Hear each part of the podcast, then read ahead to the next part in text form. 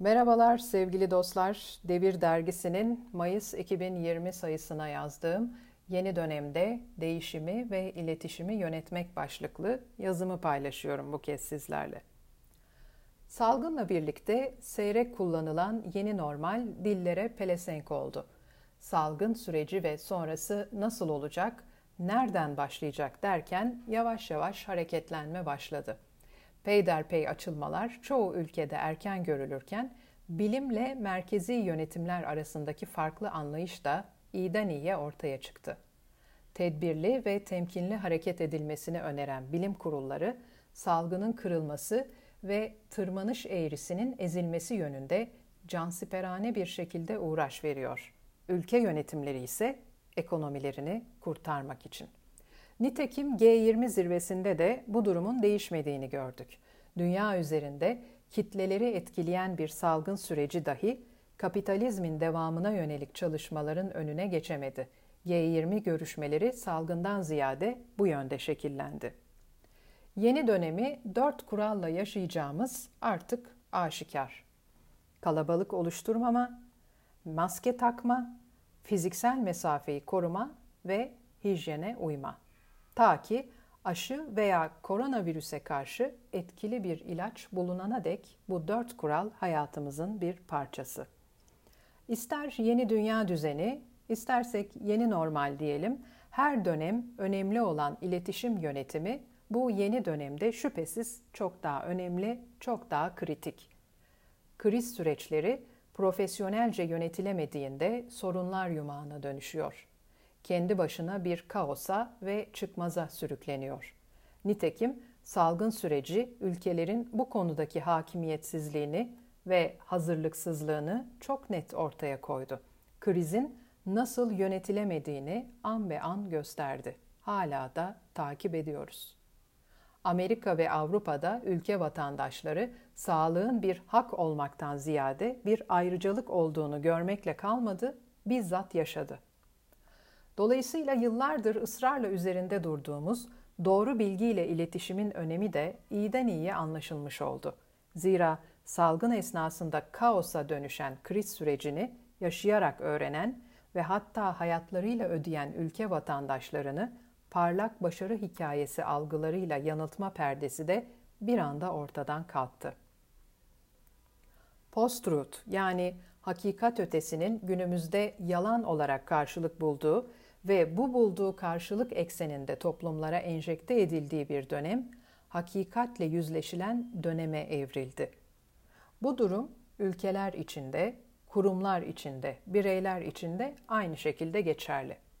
Sahici, şeffaf, dürüst ve eş zamanlı paylaşımla yapılmayan, keza kendi inanıp hayatına dahil etmediği bilgiyi, ürünü, yaşam şeklini reklam unsuru olarak kullanan kurum ve bireylerin inandırıcılığının daha fazla sorgulanacağı bir dönem. Elbette salgınla birlikte yaşamaya başladığımız yeni normal düzende yaptıklarımız ve tercihlerimiz gelecek günlerin şekillenmesine temel oluşturacak. Bunun farkında olmalı ve neyi kimi yücelttiğimize, neye kime değer verdiğimize dikkat etmeliyiz. Hele ki son yıllarda toplumlara kesintisiz pompalanan ve sürekli başarıya mahkummuş gibi sunulan, hep birinci olmaya, lider olmaya, zirveye, hep bir başarı hikayesine ödüle endeksli yaklaşımlar, olumlu olumsuz her şeyin sebebini bireye bağlayan ve bireyin yetersiz hissettirilmesi üzerine pazarlanan yaşam şekilleri, ürünler, kitaplar, reklamlar, sözde geliştirenine bağımlı kişisel gelişimlerle şekillendirilen toplumlarda seçimlerimizi daha da dikkatli yapmalıyız. Dönem, kişilerin bireyselliklerini ve kendi yalnızlıklarını keşfetme ve kendi yeteneklerine odaklanmaya dair bireysel bir yeniden yapılanma dönemi aynı zamanda. Ancak şu da bir gerçek ki, salgın sürecinde toplumların hakikate uyanışı sonucunda kırılan tüketim patolojisinin getireceği değişime ve bu değişimi yönetmeye ülkeler, kurumlar ve bireyler acaba ne kadar hazır? Salgın sonrası perakende sektörünün kırılan tüketim patolojisi sonucu kısa zaman içerisinde tamamen e-ticaret ve cadde mağazalarına geçişiyle A V M devrinin de biteceği öngörülüyor örneğin. Amerika Birleşik Devletleri'nde iki bin yirmi bir sonuna kadar A V M'lerde yer alan mağazaların yarıdan fazlasının kapanacağı belirtiliyor. U P S tarafından yapılan başka bir açıklamada ise iki bin yirmi beş sonuna kadar yüz bin mağazanın kalıcı olarak kapanacağına işaret ediliyor. Çevre sorunları, iklim değişikliği, küresel ısınma, dijitalizm ve ekonomik değişim gerek toplumları, gerek demokrasileri ve ülkeleri hangi eksene taşıyacak şimdiden kestirebilmek ve net konuşmak güç. Ancak dünyanın çok büyük bir değişime uğrayacakmış gibi ütopik değerlendirmelerden ziyade, yaşanan mevcut durumun toplumların ihtiyaçlarına nasıl kesintisiz ve hızla cevap verebilir hale geleceğini iyi görerek ve iyi okuyarak aksiyonları etik değerlerden tavizsiz hazırlamakta fayda var. Tabii çevreye, iklim değişikliğine duyarlı politikaları da bu etik değerler kapsamında hazırlanacak aksiyonlara dahil ederek yönetimlerde bu amaçla bir bağımsız yönetim kurulu üyesine yer verilerek realiteye göre yeni normali planlamakta fayda var. Kriz yönetimlerinde en kritik noktanın doğru bilgi paylaşımı olduğunu herkes bilir. Ancak uygulamaya gelince durum değişir. Kriz elbette ki gerçekler üzerinden yönetilir. Kendi isteklerimiz üzerinden değil. Durum neyse onu yansıtmak ve hızla telafi etmek zorundayız. Kriz süreçlerini kendi istediğimiz tabloyu oluşturmak amacıyla gerçeklerden uzaklaştırıp, makyajlayıp sunamayız. Doğru bilgiyi eğip bükemeyiz, saklayamayız. Aksi durumda krizi çözümlemek yerine kaosa ve çıkmaza sürüklemiş oluruz. Geri teper. Ve yıllarca oluşturmaya ve sürdürülebilirliğini sağlamaya çalışılan en önemli sermaye ve rekabet gücü olan itibar ve güven de anında yerle yeksan olur. Yeniden yavaş yavaş açılmaya gitmeden önce kurumlar mutlaka bir stratejik plan doğrultusunda normale geçiş aşamalarını hayata geçirmeli. Hemen hemen tüm dünyayı etkileyen böylesi geniş ölçekteki salgın sürecinde yeni bir endüstriyel alana açılan sektörlerin aynı anda hepsine uyan tek bir iletişim stratejisi elbette olamaz. Bu noktada iletişimcilere önemli görevler düşüyor. Çalışanlara, müşterilere ve diğer paydaşlara yeni normale dair aksiyonları, politikaları ve iletişim süreçlerini kesintisiz bir iletişimle anlatmak ve aktarmak görevi. Koşullar normal zamanlardan çok farklı olsa da her zamanki iletişim kuralları hala geçerli. Dürüst ve net olmalı. Çalışanlar, müşteriler ve iş ortakları için öncelikli olarak güven verici, empatik bir anlayışla ne yapıldığına dair sürekli bir iletişimle bilgi paylaşımında bulunulmalı. Bu noktada konuştuğumuz kadar da dinlememiz gerektiğini unutmamalıyız. Zira aksayan veya talep edilenleri, memnuniyetleri de ancak dinleyerek duyabiliriz. Bilmiyorsak bilmediğinizi söylemekten korkmayın. Zira süreç zaten doğası gereği bir bilinmezlik ve belirsizlik nehrinde akıyor ve hepimizin bilmediği ve kestiremediği çok şey var şu an. Mekanları yeniden açmak için bir tarih duyurmadan önce çalışanlarla iletişime geçilmeli ve ayrıntılı bir güvenlik planı verilmelidir. Çalışanlar, müşteriler, tüketiciler, tedarikçiler ve diğer kilit paydaşlar arasında güven uyandıran çalışmalar, kurumun insanların sağlığı ve güvenliğini korumak için mümkün olan her şeyi yaptığını düşünüp hissetmelerini sağlamak ve bunu uygulamalarla göstermek üzerinde temellendirilmelidir. Normalliğe dönüş, hangi alanların açık olduğuna bakılmaksızın hemen gerçekleşecek gibi görünmüyor. İnsanların sadece normal rutinlerini gerçekleştirmeleri, kendilerini gerçekten rahat hissetmeleri epey zaman alacak dostlar.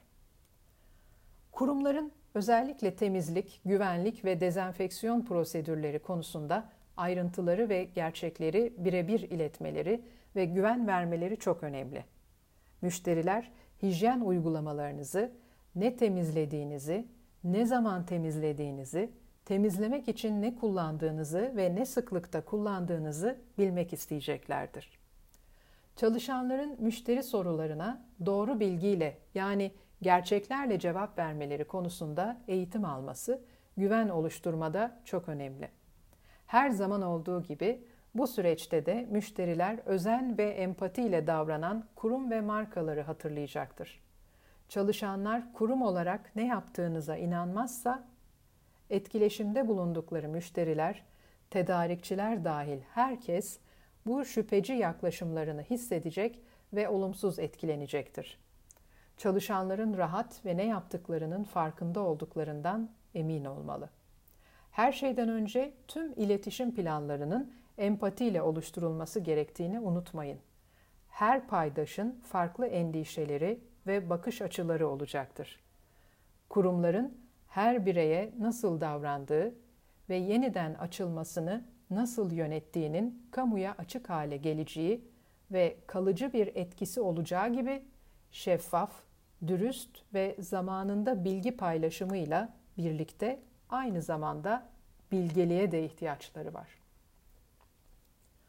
İşsizlikten sağlık ve hijyen kaygılarına, ailelerinin durumuna kadar sayısız zorlukla karşılaşan kişilerle iletişimde olunduğu unutulmadan, rahatlama, güçlendirme ve yönlendirme gücüne sahip konuşmalarla güven tazelenmeli.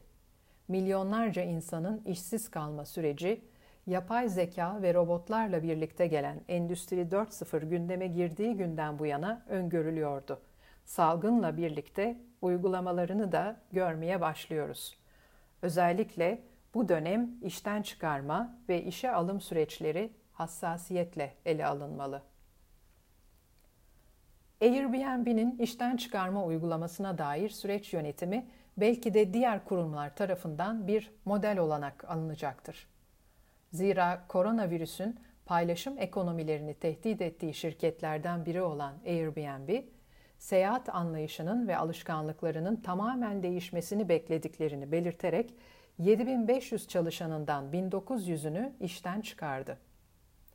İşten çıkarma sürecinde şirketinden ayrılanlardan oluşan bir dizin hazırlayıp internet ortamında yayınlayan ve işe alım süreci içinde olan şirketlere özellikle şirketinden çıkarılan kişileri tavsiye eden Airbnb bu yaklaşımını "Airbnb'den ayrılan harika insanlar var ve eminim diğer şirketler de onları bizler kadar sevip beğenecek" mesajıyla duyurdu. Bu yazıyı hazırlarken ben portalı iki yüz elli bin kişinin ziyaret ettiğini gördüm ve acaba şimdi ne kadar artmıştır diye düşünüyorum bir an. Tabii işten çıkarılanlar teşekkürlerini ifade eden paylaşımlarla bir anda sosyal medya hesaplarından Airbnb itibarına artı değer katan bir karşılıkla cevap vererek birer marka elçilerine dönüştüler. İş fırsatları için sosyal medya şu anda eski Airbnb çalışanlarının portalı üzerinden geniş bir ağ aracı oldu. Kriz sürecinde marka itibarını korumak, en önemli sermaye ve rekabet gücü olan kurum itibarına zarar vermemek ve hatta bir adım öteye taşımak. Şefkatli, destekleyici, şeffaf ve empatik yaklaşım ve dil kullanarak ve tabii bu insan odaklı yaklaşımı çalışanlar, müşteriler ve tüm paydaşlara uygulamalarla göstermek, hissettirmek. İşte dönemin en önemli mottolarından biri. Airbnb yönetimi son derece zorlu bir süreç olan işten çıkarma sürecine bambaşka bir boyut kazandırdı. Çalışanlara bu süreçte saygı ve nezaketle nasıl hitap edileceğini de göstermiş oldu. İyi bir örnek. Bu dönem bizlere daha birçok olumlu veya olumsuz yaklaşımları gösterecektir. Dediğim gibi süreç içerisindeki tercihlerimiz, seçimlerimiz ve yaptıklarımız geleceği şekillendirecek. İyiliği ve dayanışmayı yüceltirsek iyilik, kötülüğü yüceltirsek kötülük öne çıkacak.